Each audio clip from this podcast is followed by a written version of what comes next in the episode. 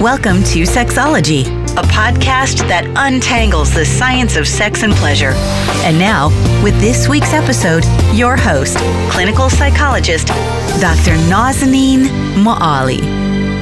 Hi there, welcome to episode 48 of Sexology Podcast. I'm your host, Dr. Nazanin Moali. This week, we're going to continue our conversation about consent and sexual assault this is something that we get exposed to it almost every day in the US with the media. And I'm so glad that people, women are finding the voice, men finding the voice. But I feel at times it can be overwhelming. And it's important for us to get good education about these different kinds of assaults. One of the kind of a sexual misconducts that we keep hearing about it these days are the people in power exposing themselves and masturbating in front of women that are usually there are uh, these women are someone that they have power over.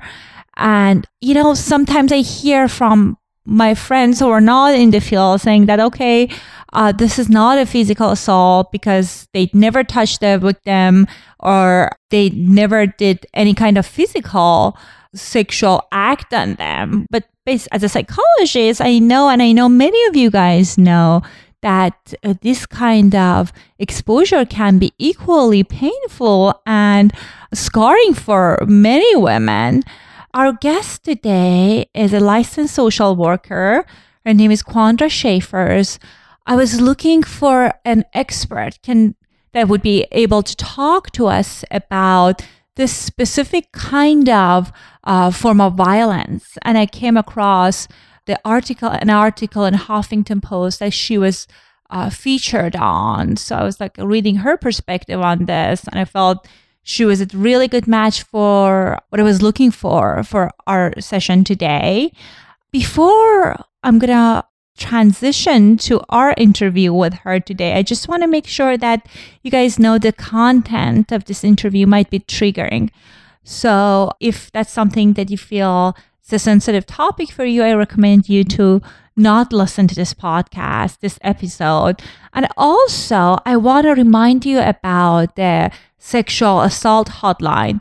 Their number is 800 656 4673. Again, the number is 800 656 HOPE. And what happens is when you call them, they connect you with a trained staff member from a sexual assault service provider in your area. So if you find yourself feeling triggered, this would be a good number to use to get connected to providers that can help you with these issues. Our guest today is Quandra Schaefers. Quandra Schaefers, LCSW, is a certified sex educator through AASECT, the American Association of Sexuality Educators, Counselors, and Therapists, and also a certified EMDR therapist. She boasts over 10 years of experience working with sexual violence survivors as both a crisis intervention counselor and a psychotherapist. For six years, she made a career in treating violent offenders as a facilitator for a batter's intervention program. Quandra strives to help men and women overcome rape, intimate partner violence, sexual acting out, and a host of other sexual related issues.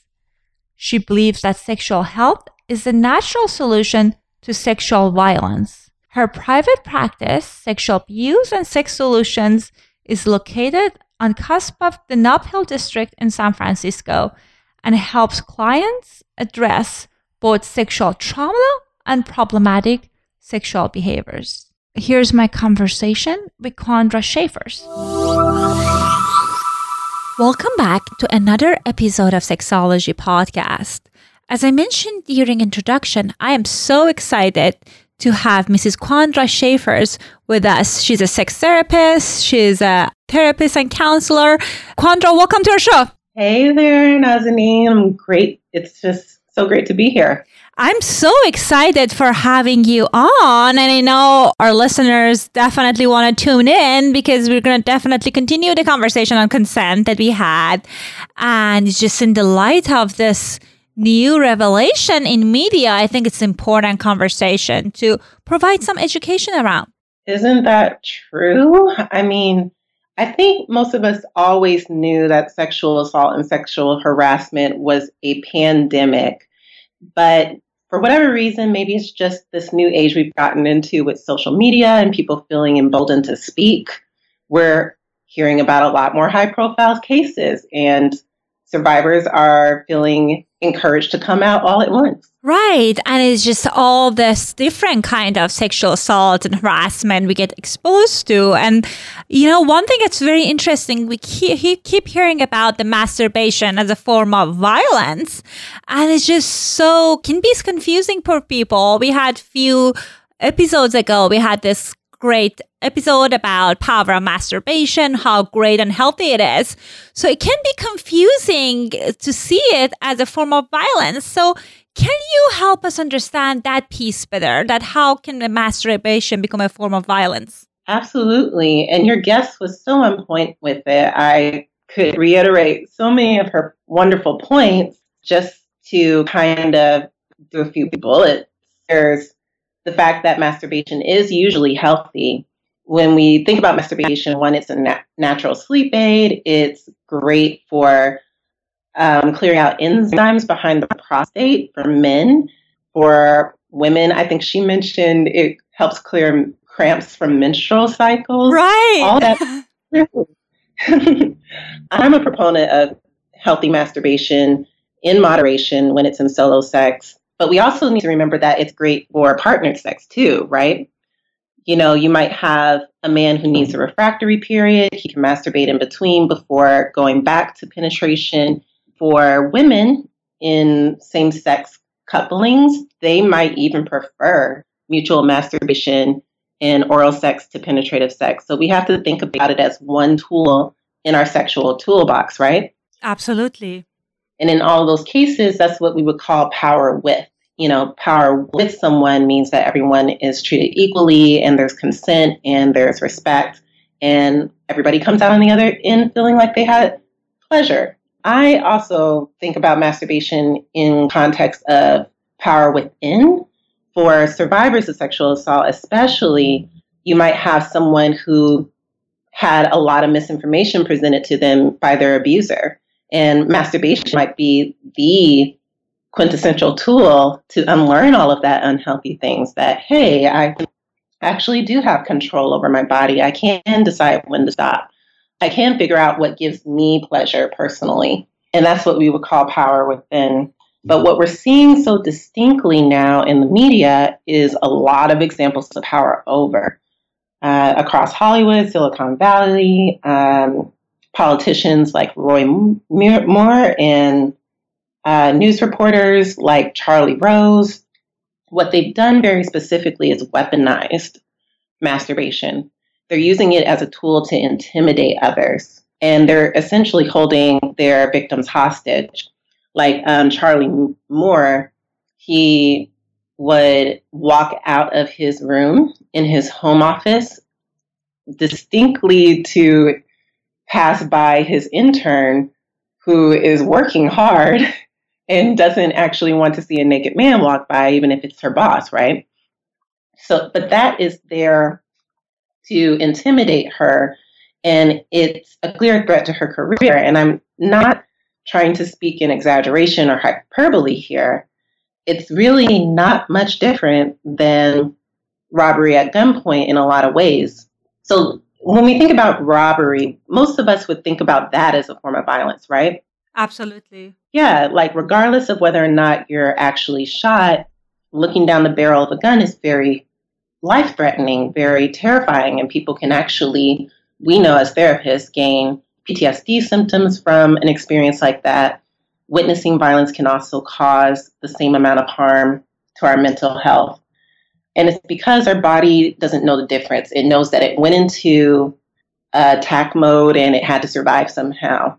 And when you're under threat and your boss, who has a lot of power and control over your career, does something like that, like masturbates in front of you, you don't know whether or not he's going to escalate to rape or some other form of violence. Your body goes into the same attack mode and survival mode that it would in any other situation. And that's why I would think about it more like power over. And it's very disheartening that the general conversation is trying to minimize it or make it seem like it's not as big a deal. Yeah, and I appreciate that you're talking about this as a form of violence and comparing it to robbery because I feel at times when it's not, you know, it's not penetra- uh, sexual penetration or there is no touching of the partner, people tend to be at times dismissive and saying, okay, what happened? I know when first we heard the news of Harvey Weinstein, one of my friends, guy, and said, like, okay, why they didn't close their eyes? Mm-hmm. You know, something like that. Like, why kind of dismissing it? It wasn't form of violence. I mean, like, the guy was weird. If it was my boss, I would close my eyes or look the other way. But you're right, just so much more complicated at that. Mm-hmm. Uh, for some women, they were on the phone with Harvey Weinstein. It, no, I'm sorry, that's actually Louis C.K. Like for some women, they were on the phone with him and they didn't know that he'd started masturbating. It's so violating because there's an agreement that's happening at the phone call, probably that we're going to talk about business, that everyone's going to have their clothes on, that this will be some sort of consensual conversation about non sexual things. But a lot of these men, they are specifically banking on the shock factor and violating that trust in that space. So closing your eyes in and of itself doesn't protect you from them making making kind of a a last second crossing of boundaries that was in the original agreement. Right. And in most cases, it seems like there were people that they had power, as you mentioned, control over their employees or the actresses and their movies. And you're absolutely right. We don't know A, how this going to escalate and b what would be the you know uh, retaliation that the, person gonna take? Like at cases like i know in harvey weinstein they talk about how he made threats that could end people's careers. So it's just so can be very scary and invalidating and dangerous for people's psyche. Exactly. And a lot of these victims in particular made those kind of went through all of that thought process in order to make the best decision for themselves particularly when they thought they were alone in the situation. And then we talk a lot about women being victims of sexual violence, but it's also a really good time to mention intersectionality and how uh, men can also be victims of sexual assault and sexual harassment too. Terry Crew, who I best know from the the Old Spice commercials, he is now pressing charges against his assailant, Adam Venit, was a producer and he just came up to Terry Crew at a party in front of Terry Crew's wife and grabbed his genitals. You know? Right. And, and Terry Crew's reaction, he said on Nightline, I think, in some other interviews, is that he really wanted to turn around and hit this guy, but he was said in his mind that if I do that, the things on the news the next day is going to be this huge black man assaulted this white guy, and no one's going to really believe that he was sexually assaulted. Right. And it's just kind of what is the idea we have around sexual assault? You know, it's more acceptable if you've made this kind of image of traditional image of this helpless young woman that's naive and getting assaulted? And what would that mean if a man or man of color getting assaulted? And what would be the meaning of him reporting? So these things are very complicated. Exactly. And particularly when we're talking about people in marginalized communities, people of color, queer people, um, people with disabilities, there's usually a consideration for how is this going to reflect on my larger community and not just if I come forward for myself, will I be believed? But that is definitely a consideration that victims in general have. And um, particularly, abusers capitalize on that. They are banking on that. Uh, it's not accidental, it's very intentional and calculated. And uh, particularly, I was used to seeing that when I did more batterers intervention work.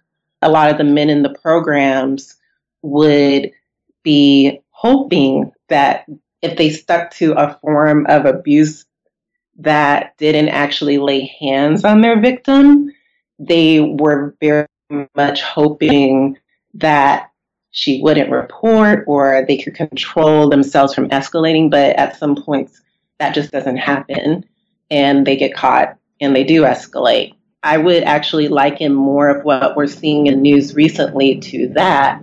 For instance, you have these men who are masturbating in front of women because they suspect that if they actually sexually assaulted her, that that would for sure be grounds for her going to the police or that others would find out. And some of them did, like Harvey Weinstein did, in fact, sexually assault people, but overwhelmingly, you see a lot of them choosing these tactics that are harder to define.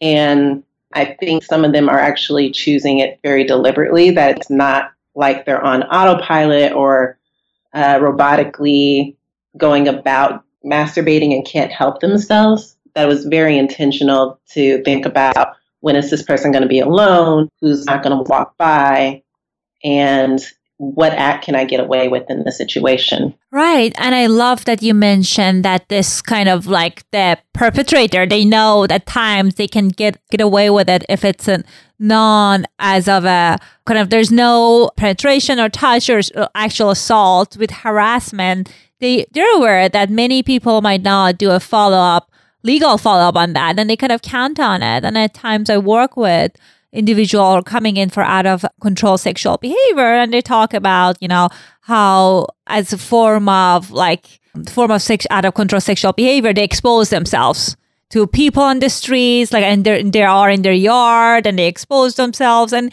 these are the acts that you would think okay maybe the person is not aware but these are intentional acts and form of violence. And it just makes me wonder that where is the line between out of control sexual behavior and violence?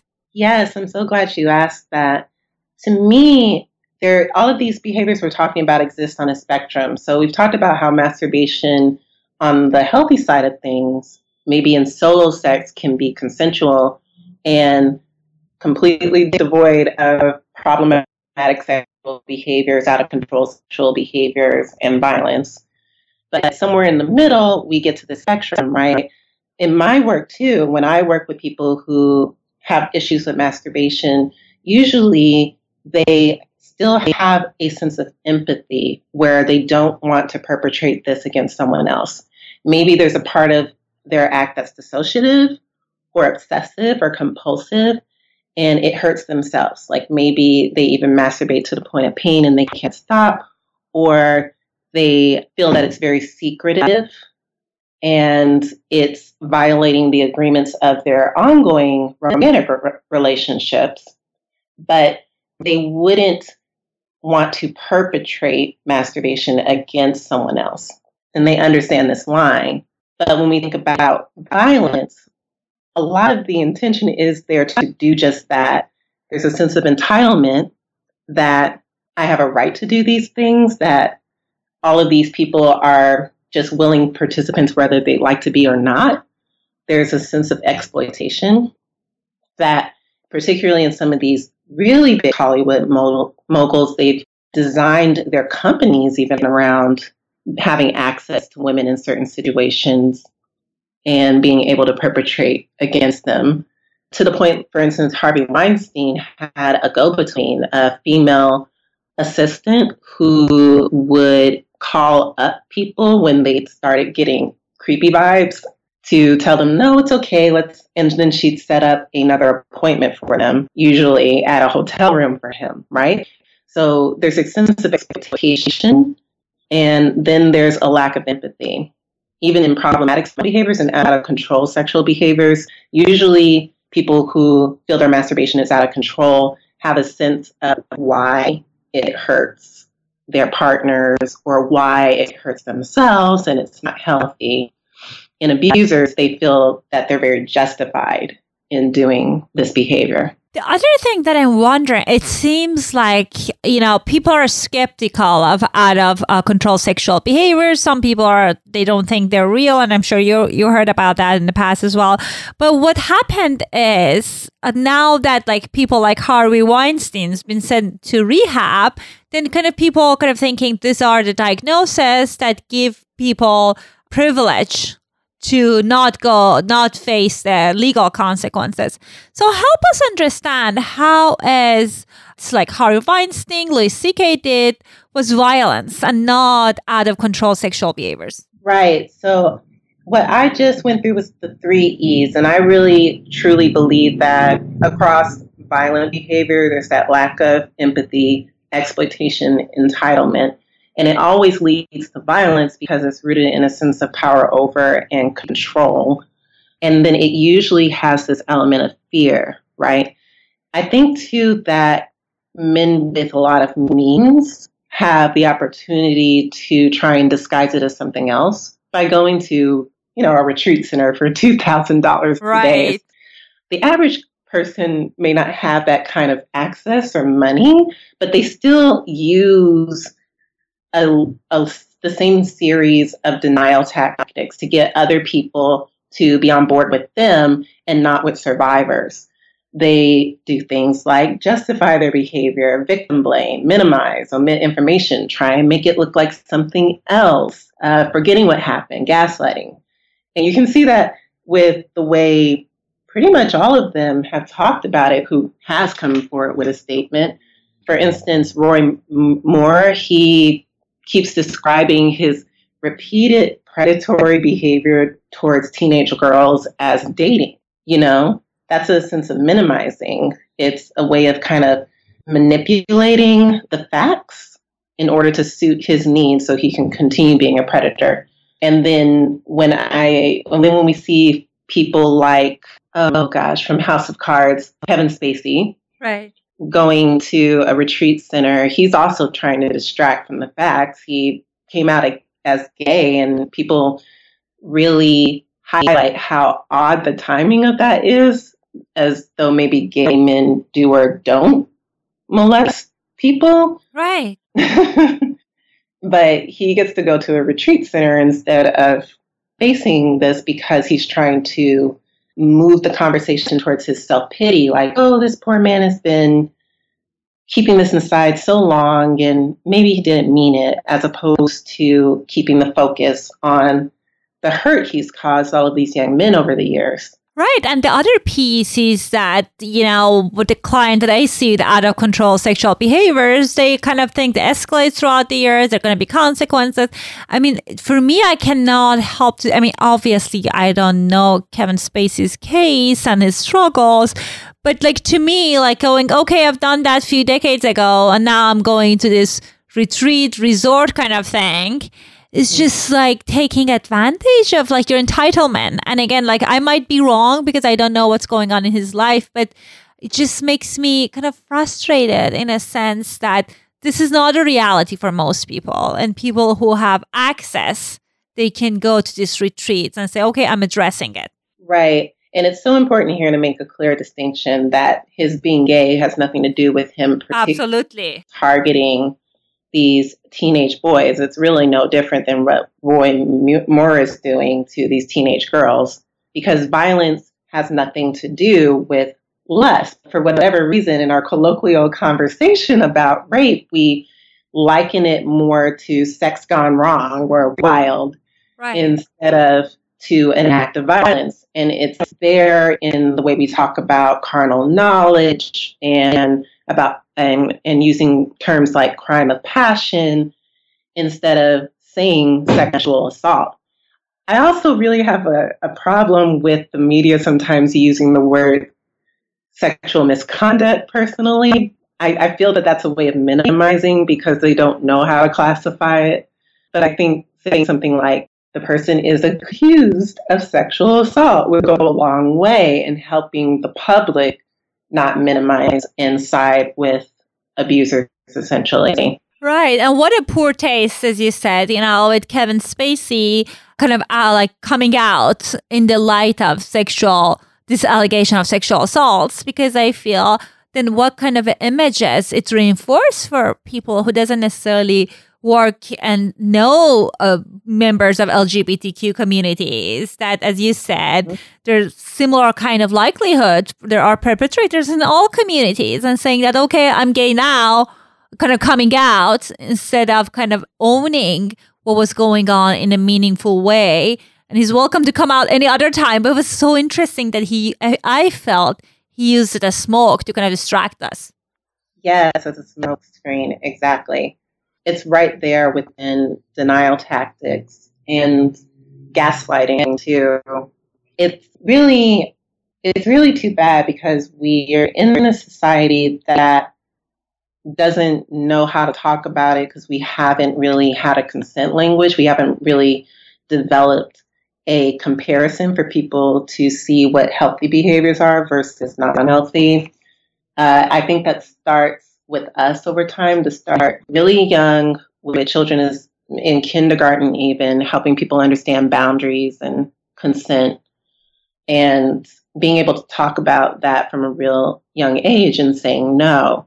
That way when people start getting to teenage years and uh, adult years we can continue that conversation in more in more complex ways like negotiating what sex acts you do and don't want to do with your partner Right, and the other thing is, I at least I've noticed when there's there was kind of a sexual assault, specific behavior that was associated with sexual assault.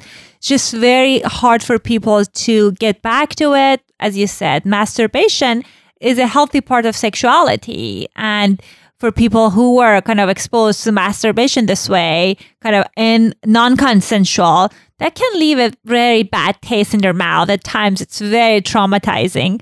So, what can the survivors do to kind of like get past through these challenges around specifically masturbation? Yes, um, that's a really good question. I always start with helping people feel grounded in themselves. And I do a lot of somatic exercises in my own therapy with survivors. And of course, what that means is people need to start feeling safe and in control of their body again. People tend to check out, they don't know what their feelings are because being inside their body is scary. So, dissociation is very much a coping skill. And we can reverse that by helping give uh, survivors skills around feeling back in control. For instance, like one for our listeners too, if you need to take a break, take some long, slow, deep breaths. That's a really healthy way to feel back in control of your own body.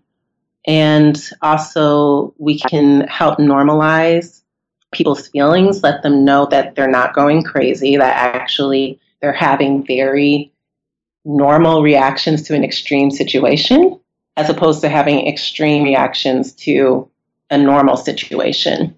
I think, too, we can teach them what good touch is because, oh, I so enjoyed your talk with Wendy Maltz because of this. And she was particularly explaining how survivors who grow up through a lot of childhood abuse, they don't really know how to describe sex apart from rape. So helping people reclaim pleasure is a huge part of survivors sur- survivorhood.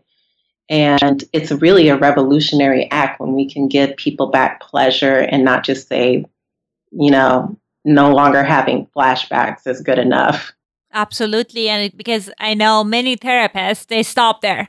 That, like, as you said, flashbacks are gone. There's no trauma as much. You don't expect as much. But sometimes we fail to go beyond helping people to experience pleasure.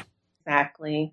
And somewhere there in the middle of the spectrum, again, the same thing's true for people who are trying to reclaim their pleasure in the midst of out of control sexual behaviors. For instance, I think we can help the person who has a very rigid fantasy that always involves masturbation, uh, helping them piece those apart. Like maybe we can explore three other kind of fantasies. Maybe you can journal about them. Maybe you can talk them out in a playful episode for foreplay with your partner and try not to masturbate with it. Try doing one or the other so you switch up the rituals that are ingrained in the behavior. Right. And I love that you're talking about strategies for people who are sexual offenders. And because I feel it's easy to have empathy for survivors, but it's mm-hmm. just like so challenging for many therapists, many other people to kind of see that at times sexual offenders, they are the victims at previous times or things are going on that like many of them they want to stop and it is challenging. It doesn't justify their behaviors, but it's good to hear that there are strategies for them to get help. Do you see changes in individuals like erotic template when it's not working for them?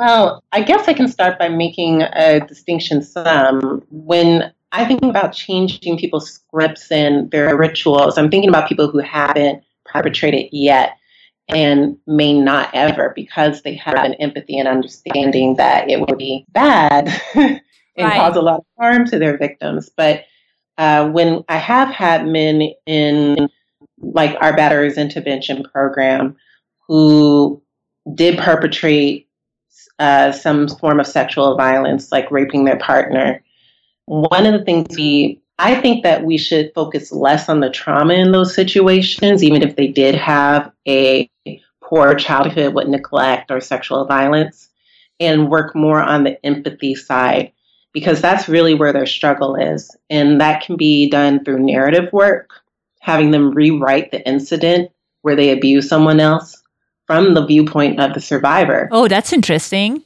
Yeah, because I mean, if you've read any of the statements that were actually given by some of these men who perpetrated recently, it is just brimming with denial tactics and not much empathy for the survivor. I'm looking at one right now, Louis C.K., for instance, and he says he starts out by naming the survivors, but at the end, he only actually apologizes to his wife and children. It's this very warped sense of the people he hurt is actually himself and his family, huh. but not a yeah, not a lot of connection to why his victims are hurt.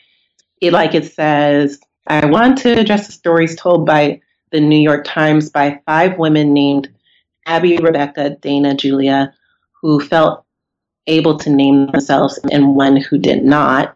These stories are true. So at the very least, he doesn't call them a liar. Right which is a huge, unfortunately, uh, un- unusual situation because most of the cases people deny.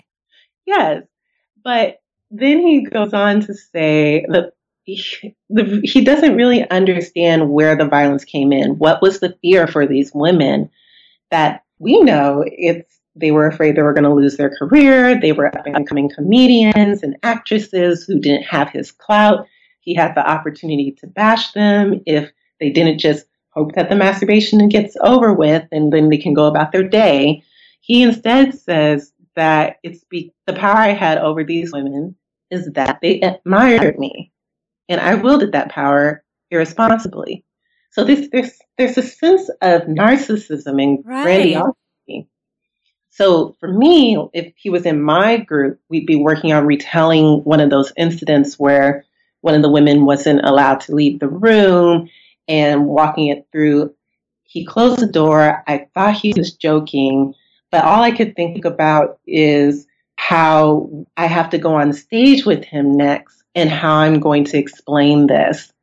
Or all I was thinking about was my past abuse how this is what my father used to do in front of me or something like that. Really helping him key into where the fear really is. Right. I love that kind of like helping them with empathy because empathy is a skill that like and like any other skill people can learn.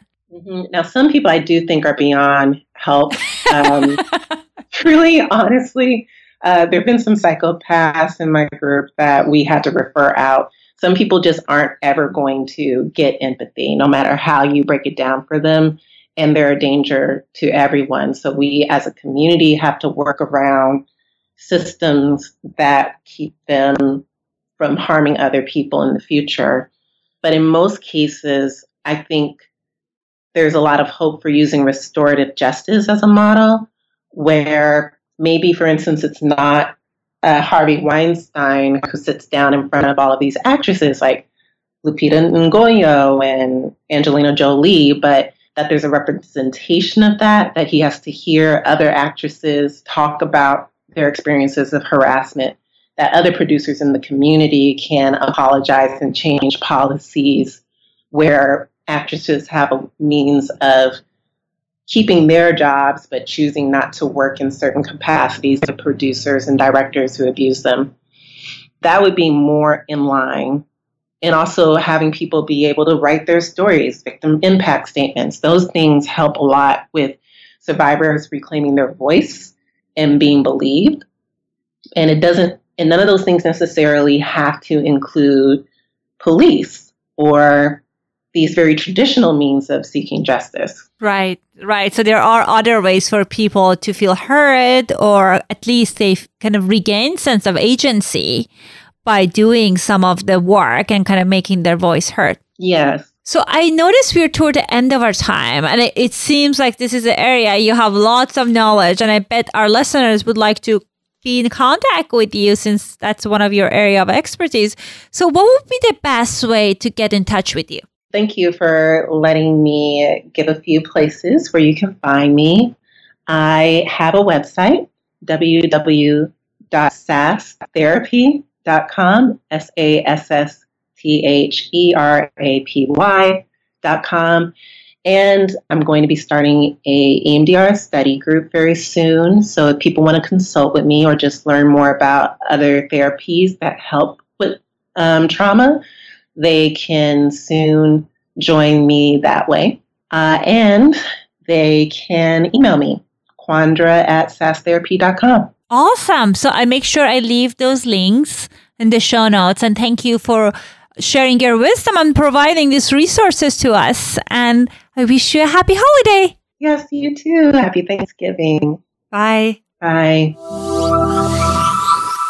I hope my interview with Mrs. Schaefer gave you good information and insight about the recent allegations of sexual assaults and why some men force women to watch them masturbate because I feel that times, unless we're addressing the psychological complexity of it, it's hard for people to see how damaging that could be. Also, I wanted to encourage you to engage in more self care behavior, especially this month. I know many of you probably had some kind of sexual assault experience, sexual harassment experience. Unfortunately, being a woman, I can talk about myself that like I've been exposed to many different forms of sexual harassment at work, at school, and getting exposed to constant stories of people who are struggling or coming forward can be overwhelming. So what I want you to do is kind of moderate how much you're watching news, how much are you following up the stories, because the last thing I want you to experience is to get psychologically experience secondary trauma or your own initial trauma around sexual assault getting uh, re-triggered. Anyhow, as always, I wanted to encourage you to, if you enjoy this podcast, if you like this content, please leave us an honest review on Apple Podcast. It helps us to reach a broader audience and it will be encouraging for me to see that I can spread the news about uh, psychology of sex from a sex positive standpoint with many people around the world. All right, I'll talk to you later. Thanks for listening to Sexology Podcast. For more great content, visit www.sexologypodcast.com. Please be advised that information presented on this podcast is not a substitute for seeking help from a licensed mental health provider.